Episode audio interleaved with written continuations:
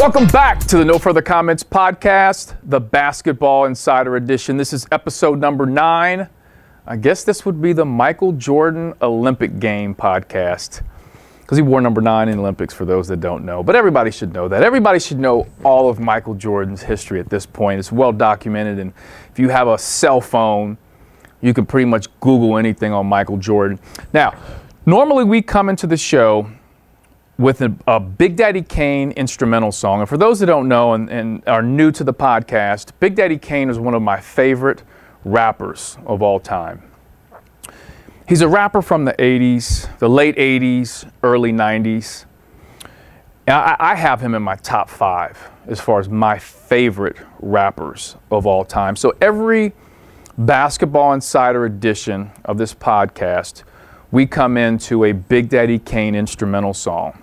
It's usually from his solo material, but in this case, today, we come into a song that he's featured on. The song is from 1987, and it was part of a kind of a posse cut, as they called it back in the day, of the Juice Crew All Stars. It was 1987, and it featured Masta Ace, Kool G Rap, Craig G, and of course, the great Big Daddy Kane. Let me tell you, Craig G, for those that don't know about Craig G, Craig G um, is from New York, considered amongst many in the underground, I think, hip hop world as one of the great freestylers, battle rappers, um, writers in hip hop music. And I would say a lot of people are familiar with uh, Eminem's Eight Mile movie and those battle scenes that occurred in Eight Mile are, are, legendary. Well, Craig G was part of the writing team that wrote those battles with Eminem. So Craig G, definitely a legend. This song uh, was part of the Cold Chillin' record label. And for those that, that are hip hop heads, you, are probably laughing because Cold Chillin' Records was was uh, was pretty popular and famous back then. And this song sampled Otis Redding's "Hard to Handle." Some might say, who's Otis Redding? And that's and shame on you if you don't know who Otis Redding is. But shout out my dad, Bob Meacham, for having such a extensive record collection when I was growing up. I mean, I heard the Beatles, The Who, Kiss, Lionel Richie, Otis Redding, Sam Cooke. I could go Charlie Parker. I could go on and on with the diverse music I heard as a child. So a lot of Otis Redding's material I'm very familiar with because I grew up listening to it. And Hard to Handle is definitely one of Otis Redding's great tracks. And this song, The Symphony, samples that. It's a great video, too, by the way. If you ever get a chance, check out The Symphony, the, the, the music video. I mean, it's classic, like late 80s, early 90s hip hop uh, videos. Now, listen, I, I, I've said this before. I'm working really hard. And I promise you, one day on this podcast, we will have Big Daddy Kane as a guest. Even if it's a call in, that's fine. Big Daddy Kane will appear on this show one day. One day. Now, I've sent out a bat signal. Different people I know, and I think the message has gotten to Big Daddy Kane. He knows about this podcast. He's going to be on here one day. All right, so let's transition. Let's talk a little bit about social media. Uh, for those that follow us on Twitter and IG, it's at NFC Podcast. If you have any recommendations as far as who we should have on the podcast, uh, any topics we need to cover, please give us a shout. A lot of people say, hey, you need to get so and so on here. You need to talk about this. I want to hear your take on this. Yeah, please keep that coming. Uh, for those that want to follow me on social media, on Twitter and Instagram, it's at Alex underscore Meacham. That's M E A C H A M. I'm also on Facebook, Alex Meacham, and I'm on Snapchat, every young person's favorite social media outlet. Big Meach 41 is my Snapchat. All right. So, listen, this is going to be a little bit shorter of a podcast. I've got two topics that I want to cover. Now, this topic I'm going to cover first with high school hoops. is going to lead to some college discussion, which will then segue into some NBA discussion. So it all kind of intertwines.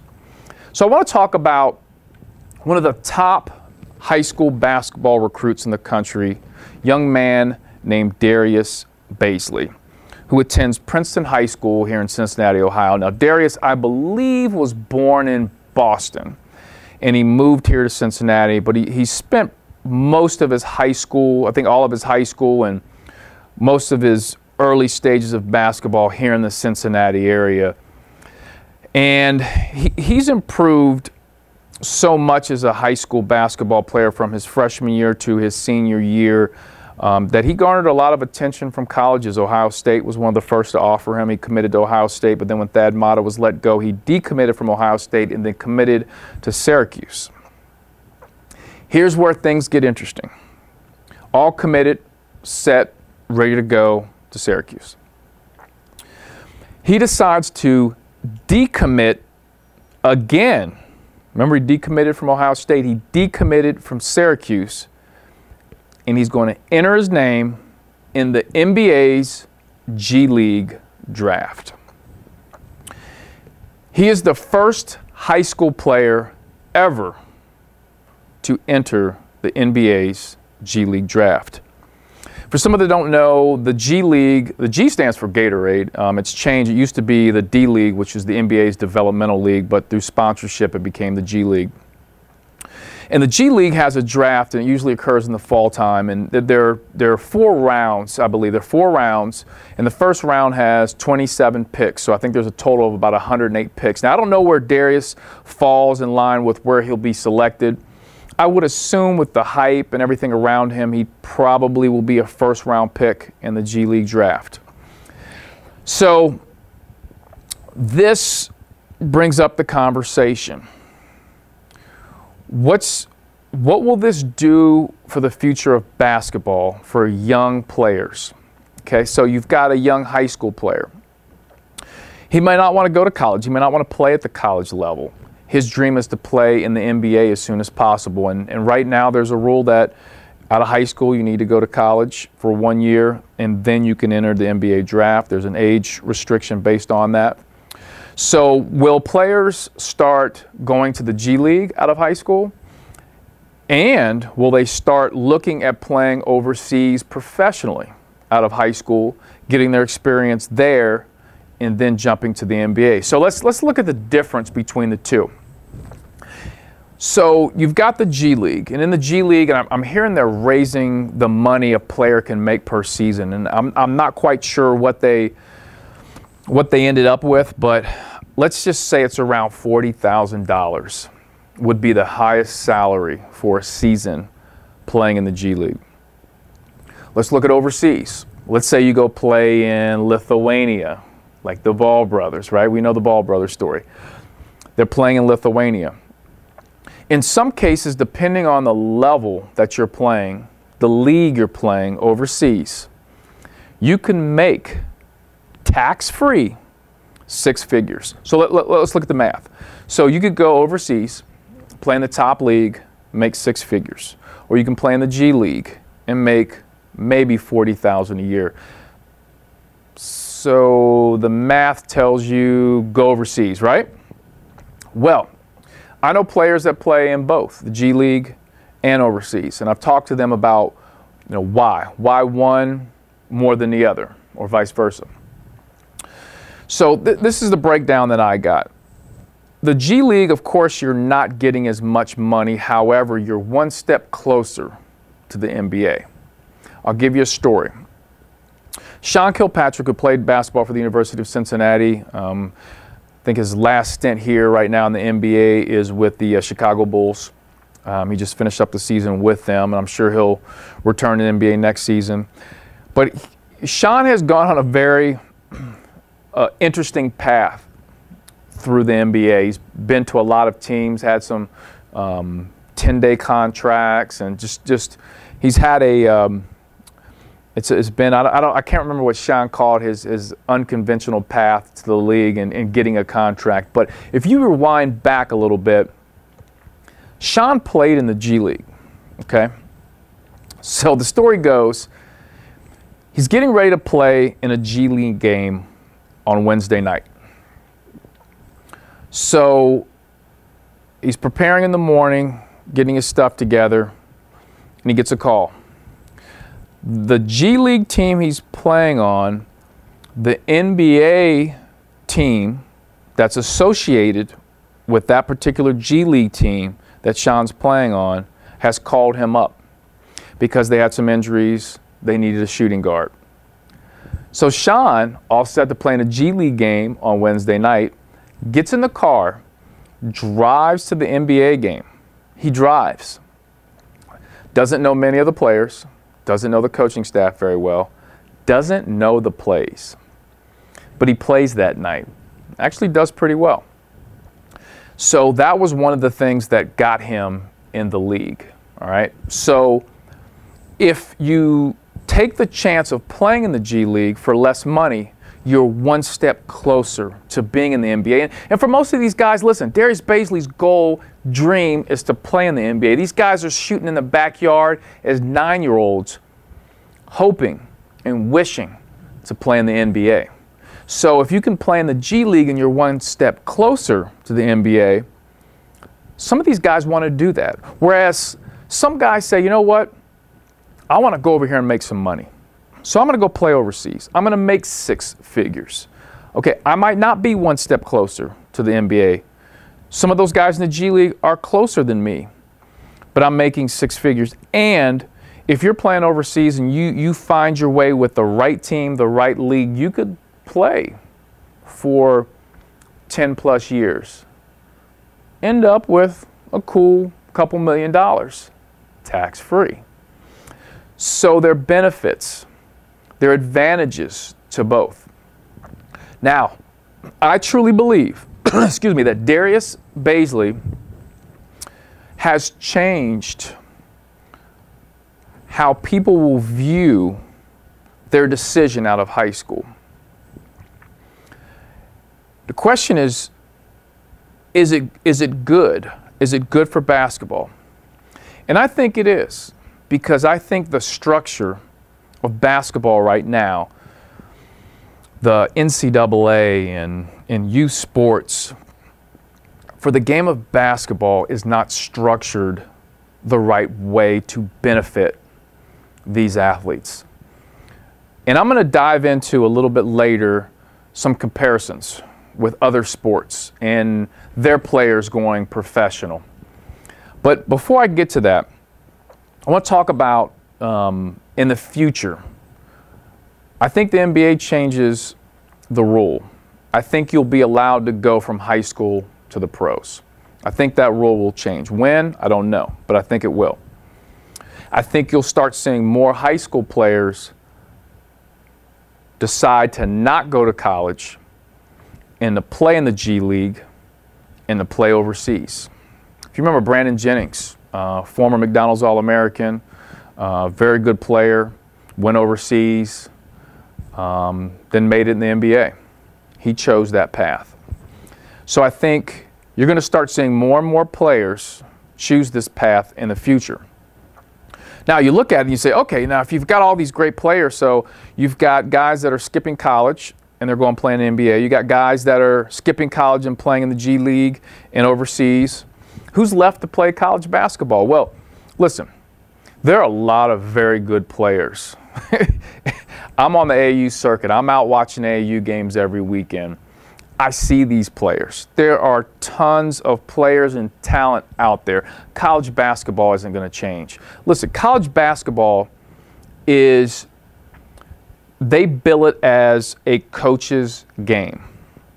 Here's what I mean by that.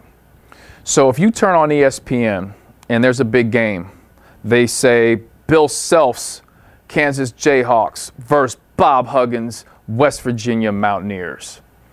They put those coaches as the headliners, right? So as long as you have those star coaches, and with all this NCAA, FBI stuff, there's going to be some changes there, but that's a whole other podcast. But as long as you have these star coaches, college basketball will always exist, always will remain. The NCAA tournament will always be one of the most popular sporting events in this country. But you might not have the same player. Okay, listen, we never saw Kobe. We never saw LeBron. We never saw Garnett. There were tons of players that we never saw in a college basketball uniform. However, the game of basketball at the college level has always been very attractive, a great game to watch. So I don't think it's going to hurt the college game. I think it will benefit the players more if more players decide to go to the G League, decide to go overseas, decide to enter the NBA out of high school. Now, listen, there are going to be some guys that make mistakes. You know, there's been plenty of stories and documentaries on guys that have left high school and um, decided to pursue the NBA, and it just didn't work out.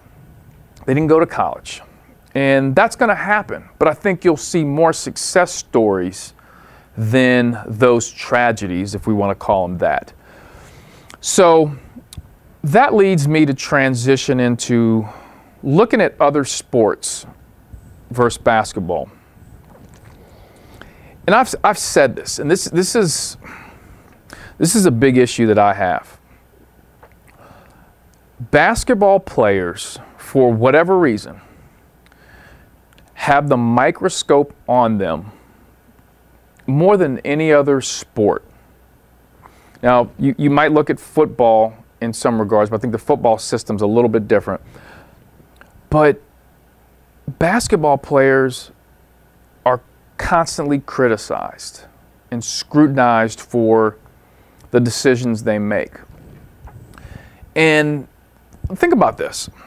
All of a sudden, America cares about the education of these student athletes. Like I find that I find that very interesting. Like all of a sudden fans and people care about LeBron's education, Kobe's education. Mm. Both are doing pretty well. And listen, I am not I'm not saying that kids shouldn't go to college. And I'm not um, taking a shot at a college education. I think it's very important for the majority of the world. Obviously, Kobe and LeBron are the, in the minority in regards to, to that. But it's like we criticize basketball players. Why? Let's look at tennis. Nadal, Federer, Agassi, Serena, Venus Williams. What college did they go to? Think about that. Let, let me let that breathe. Nadal, Federer, Agassi, Serena, Venus. I'm naming some of the top players. Tell me what college they went to. Tell me what high school they went to. What high school did Andre Agassi go to? You don't know. And you don't care. Serena Williams turned pro at age 14. Nadal turned pro at age 15. Andre Agassi never made it past eighth grade, like maybe a ninth grade education. But yet, they aren't scrutinized and have a microscope on them like basketball players. I don't hear about Federer's education, Nadal's education, I mean, correct me if I'm wrong. I mean, I, I could be wrong, but I, am a, I'm a tennis buff. I'm a fan of tennis. I like tennis's system better in a lot of ways on developing their players and getting their players to the professional level. I actually like their system. Huge tennis fan right here. Baseball. Let's look locally. What college did Pete Rose go to? And do you care? Pete Rose signed a Major League Baseball contract out of high school. Never went to college. He went to West High High School here in Cincinnati. Never went to college. Had a tremendous, obviously, Hall of Fame. Mm, you know, that's a different podcast on Pete Rose and Hall of Fame, but Hall of Fame career. Greatest hitter in the history of baseball. I can go on and on with baseball players, Ken Griffey Jr. I could name, I'm just naming two local guys. And I just don't feel like the microscope is the same. I think the system is different in those two sports, which allow less criticism. Okay? So, my, my point would be what Bazley's doing, and I believe in the future what other athletes will do as far as skipping college, going to the G League, overseas, straight to the league, will change, I think, some things as far as them looking and reevaluating how youth sports operates, how the collegiate system operates, and how the professional system operates involving the game of basketball. And I think all of them need to be evaluated. I think they need to be questioned. I think that uh, there's a lot of fair criticism for, for, for all the levels that, that we can do better for, for these athletes. So that transitions me to talk about this is a hot topic right here. I want to speak about someone that went pro out of high school, and, and, and many right now are saying that this guy is the GOAT. The GOAT meaning the greatest of all time. For those that don't know, people often say the GOAT. You see GOAT on Instagram, you see it on Snapchat, you know, the, they call everybody the GOAT now. You got the little GOAT emoji. Most don't know that LL Cool J, all right, and for the young people, LL Cool J was a rapper. He's one of the youngest rappers in the history of music. I think um, he's the youngest, I think he's the youngest rapper to ever get a, a, recording contract with a major record label. I believe Kurtis Blow was the first solo artist to get a major contract, and, and LL Cool J was the youngest to ever get one. Could be wrong, but, but testing my hip hop knowledge right there. LL Cool J had an album called Greatest of All Time, GOAT. He's one of the guys that, I'm not sure if he was the first to say it, but man, he popularized it with that album. So we talk about the GOAT. So LeBron James is who I'm talking about. LeBron James went straight from high school to the pros. He's 33 years old. He is currently in his 15th season. At an early age, LeBron James was called the king. He was crowned King James before he even turned 21, before he turned 20 before he turned 19. I've got a quick story. so I'm playing college basketball. I'm playing for the University of Cincinnati. And um, this was in the 90s. And there was, a, there was a gentleman named Frank Jesse who was working for the University of Cincinnati in the basketball department. And Frank, uh, Frank Jesse, I call him Frank now, but Coach Jesse, I should probably call him Coach Jesse. He'll always be Coach Jesse in my eyes, but he tells me to call him Frank. I, I still have problems with that. Coach Jesse was great to me, and he was being a walk on at the college level is, is not easy. So people watch college basketball and they see walk ons get in in the last second. Everybody's cheering, and the walk on shoots a three, and the whole place, you know, throwing popcorn in the air and all that stuff. That's that's the glitz and glamour. What you don't see is all the work that goes in prior to that. What you don't see is the 15 games the walk on didn't get in previous to that, 30 seconds they got in that one game. So being so my point is being a walk on is is tough. It's mentally draining. Being a high level college basketball player is physically and mentally draining. Okay? I'm not I'm not even the, the two are not even comparable. Walk on and a full scholarship athlete. Being a scholarship high level player is mentally and physically draining. Being a walk on is mentally draining more than anything. And Frank Jesse was a mentor to me. He always kept me upbeat and was very positive with me when I was a walk on at the University of Cincinnati. And I was sad to find out that Coach Jesse was leaving the basketball team and he took a job um, up north at a high school in Cleveland. So I see him one day, and Coach Jesse said, "Hey, I'm leaving. I'm going to be uh, the athletic director at a school in Cleveland." I said, "Okay, congrats, cool." Shook his hand. Didn't even ask him what school. So the college basketball season starts. We're about three or four games into it, and Coach Jesse comes to one of our games. So I see Coach Jesse. I'm like, "Hey, how you doing?" He's like, "Great, man. You need to come up and check out one of the high school games up in Cleveland." And I said, "Yeah, yeah, I, I definitely will do that." And he says, "All right, cool. I'm, I'm, I'm gonna hold you to that." So about three more games pass. Coach Jesse shows up at another one of the Bearcats game, home game. And I see him, we're talking. He's like, man, we have this kid. He is really good. He's going to be special. And I said, okay. He says, you need to come see him. And I said, what's his name? And he tells me his name. I said, mm, never heard of him. So shortly after that, I look on Sports Illustrated on the cover. There's a high school kid, the chosen one, LeBron James. And he's playing for the high school that Coach Jesse is the athletic director at. So I reach out to Coach Jesse. I said, This is the kid you're talking about. He said, I told you. He goes, Man, it is crazy around here. Just to get to a game, he goes, I tell you to come to a game now, but they're so packed, it's, it's a zoo. Long story short, I never got a chance to watch LeBron James um, while I was in college when he was playing uh, for St. Vincent St. Mary for, for Dru Joyce. And uh, we had a great run. My high school, Roger Bacon, still the only team to, to beat LeBron James in the high school um, playoffs in Ohio, so I can always hold that up. But from, from that point, that I'd say that Sports Illustrated cover really changed the game for LeBron. I mean, it made him a household name. You know, they're calling him King James, and he was crowned that at an early age, which is unfair, right?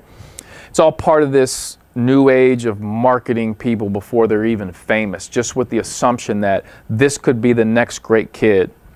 Let's crown him King James. Let's start marketing him now. And if you look at it, has there ever been a player in the history of sports? I'm not talking about basketball, I'm talking about sports that has been given the label that LeBron James has been given at an early age, the expectations. All these people want, want, want, want. You're going to be the greatest. Have we ever seen a player live up to that the way LeBron James has? In his 15th season this year at age 33, and in my opinion, he's playing his best basketball in his career. I, am convinced of that. And I'm not sure of statistically how this year matches up with his best year prior, but moments, and I'm going to talk about moments shortly, but moments this year have been the best moments in LeBron James's career. Now, listen, LeBron James has made a ton of mistakes during his professional career, just like many athletes have. I don't think he's made major mistakes that have become um, stories in the in the um, uh, CNN and just just like drama and you know him doing stuff that was just against the law. I mean, he's just made athletic mistakes. Um, the decision being one of those. Uh, some people say he quit on his team in the playoffs. He's made those mistakes, um, but that's part of being young. That's part of the the maturation process. But fast forward to this season, he is leading a Cavs team that is below average. This is a Cavs team that I could probably get some spot minutes on. Like seriously, like and that's that's that's a commentary on how bad this Cavs team. I could probably spot up in the corner and do what J.R. Smith does occasionally. This leads me to the GOAT discussion. Back to LL Cool J's album and, and the, the phrase that's so popular now. This the, the the phrase that's thrown around way too much, calling everybody the GOAT. You have a great game, GOAT. You make a good album, you're the GOAT. You do something spectacular, you're the GOAT. And during this playoff, GOAT has been thrown around a lot with LeBron. And I think now more than ever, it's become a discussion. I don't think any player in the past has entered the GOAT discussion the way LeBron James is. Now, listen, we can go back, we can rewind to Kobe. I still, and I think many people will tell you that Michael Jordan is better than Kobe. Kobe's, the Kobe Bryant story is written. Michael Jordan is better than Kobe in my eyes and many people's eyes. LeBron James' story is still being written. We're still watching that story. Now, I could, I could give you all these ridiculous stats to why LeBron is not the GOAT. You could give me a ton of ridiculous stats to why LeBron is the GOAT. If you watch ESPN, you, you know they throw the most ridiculous stats on TV to sway opinions and create controversy and discussion. I mean, they, they've I, they, they had some stat up the other day. It was just ridiculous. I'm like, what research team like really found this and, and, and figured this out? Just just ridiculous. But I don't want to talk about stats. Let's throw let's throw stats out of the window because I think stats tell you part of the story. Stats are very important. And in and I think when you when you discuss Michael Jordan and LeBron, statistics are a part of that GOAT discussion. But I want to throw stats out right now, okay? This is what I want to talk about. I want to talk about moments. I think moments are what defines you when you're in crucial times, clutch situations, when you have great moments, that's what makes you the GOAT. And when you can maximize, when you have multiple, a lot of great moments in crunch time and on, on the biggest stage, you put yourself in the GOAT discussion. Okay? So let, let, let's, just, let's just talk about Michael Jordan. Uh, and I'm sure I'll miss a bunch of them, but when he was 40 years old, he played with the Wizards. He had a block against the backboard that was just absolutely amazing. That was a great moment where people just said, a 40 year old just blocked this player against the backboard. I think they were playing the Chicago Bulls at the time. It was just tr- a tremendous moment for Michael Jordan. Um, the shrug he had uh, against the Portland Trailblazers, which was a result of him, uh, I believe, breaking the three-point record at that time for most most threes, and you know that was a moment. And he did it in the playoffs. He did it in the finals. Um, 63 points versus the Celtics at Boston. I believe that's still a playoff record that was a moment. And during that 63 point performance, he did the between the legs move on Larry Bird. A great moment. The Craig Ehlo shot versus Cleveland, the flu game, the shot versus Utah. I go on and on. Michael had consistent moments in crunch time. Now, see, the thing is like, Michael, Michael had a lot of great moments, but not everybody saw those because Who's watching the Bulls versus the Milwaukee Bucks in 1992 at Milwaukee on a Thursday night? Regular season game? Eh, whatever. Had amazing plays that game. The Bulls, Utah Jazz, the finals, crucial game six. People are watching that. They're expecting greatness. That's what's made Michael Jordan the GOAT for a lot of people and particularly myself. Now, let's look at LeBron James. Now, LeBron James obviously has a lot of great moments, and I'm not taking away from that. My issue is that LeBron James has not had the amount of great moments that Jordan has had in crunch time. Now, LeBron is building that resume. This playoff, he's had game winners, two in particular Raptors and the Pacers. Those are great moments he's had great moments. The dunk on Tim Duncan, uh, the game winner versus the Magic. Uh, he had dunk on uh, Jason Terry. Um, he had to block in the 2013 finals versus uh, the Spurs. So he, he's had great moments, but he needs more. And the more he gets, the more he enters the GOAT discussion for me. So, LeBron's story is not over we're still watching this movie, we're still reading this book. And listen, I, I, I work and deal with a lot of young people in, in the game of basketball. And every young person wants to tell me that LeBron's the GOAT. All right. And of course, I get worked up, I get fired up, and all that good stuff. But listen, at the end of the day, I think we should hold off on the GOAT discussion. I don't think LeBron is the GOAT yet, but I think when it's all said and done, it's worth a discussion.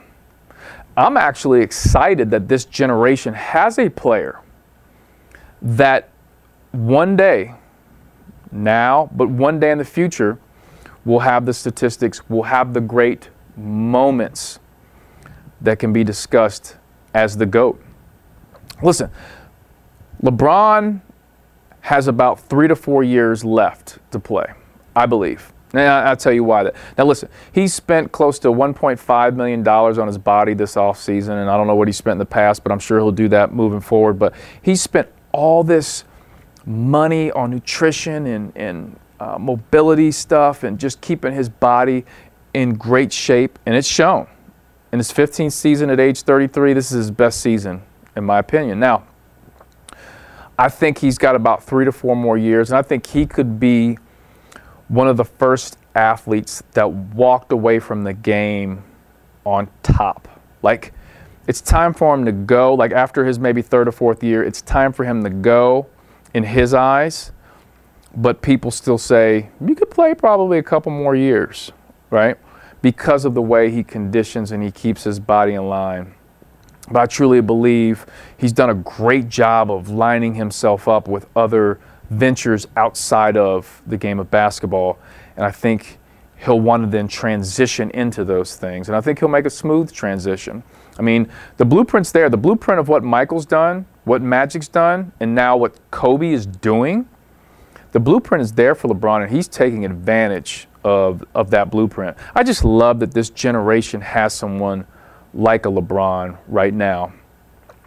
And, and I'm, I'm, gonna say this. I'm gonna I'm gonna parallel this to hip hop music. I'm a I'm a I'm a Jay Z fan. I think Jay Z is the greatest rapper of all time. I can statistically break down why he is. I can musically break down why he is. And you can't tell me anything different. However, there is one rapper when somebody brings him to the table, when we discuss goats, and I'm talking Jay Z's the goat, if somebody brings one rapper to the table, I go, you know what? Fair enough. I'm gonna let you. I'm gonna let you hold that one because that rapper right there, in in my eyes, can be considered the goat, and that is Tupac. So I truly believe Jay Z is the greatest rapper. But when people bring up Tupac, I'm cool with that. I don't argue that. I say, you know what, fair enough, let's leave that alone. I truly believe when it's all said and done, I will always think Michael Jordan is the GOAT. But three to four years from now, when someone says, I think LeBron James is the GOAT, I'll go, okay, fair enough. Michael Jordan is my Jay Z. LeBron James is like Tupac for me. Both are great. Both are very different. Both are very different players. Both, both are very different artists. Both live in great spaces. So I'm going to leave on this. I'm asking the basketball community let's enjoy LeBron James. Let's enjoy these next three to four years. Let's enjoy the great moments. Let's enjoy the great things he's doing off the court. Let's enjoy him being a great father. Let's enjoy him building a great brand. Let's enjoy LeBron mentoring the next generation of players coming up in the game. Let's hold off on the GOAT discussion.